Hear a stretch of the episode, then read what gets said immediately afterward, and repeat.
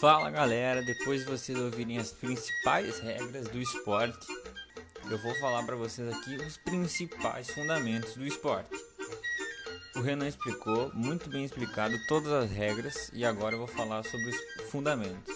Então, vocês provavelmente já assistiram alguma partida de tênis na vida de vocês e entendem e percebem que o principal fundamento e o mais importante é o saque.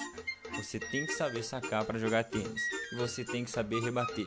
São esses os dois principais fundamentos do esporte e é o que rege as regras, é o que rege o jogo. Como forma de rebatida, ou como melhor chamar essa rebatida, no tênis é chamado de golpe. E os golpes de tênis são chamados de forehand, que é um golpe com o movimento da raquete feito com a palma da mão virada para frente, e ele acontece do lado direito para os destros e do lado esquerdo para os canhotos. O backhand, que é o contrário do forehand, o smash, que é um movimento semelhante ao saque, de cima para baixo, reaproveitando as bolas lançadas pelo adversário, lançando de volta com mais força. O voleio, que é o ato de receber a bola antes dela quicar no chão da quadra, ou seja, quando você está ali perto da rede e seu adversário joga uma bola, você já rebate ela sem nem deixar ela cair no chão.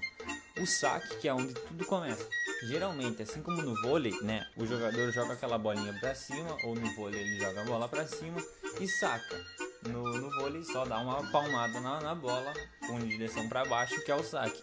E no tênis de quadra, a bola é arremessada para cima e com a raquete acima da cabeça, o jogador manda a bola para o campo adversário o slice, que é um corte rápido, direto e curto que o jogador dá rapidamente na horizontal.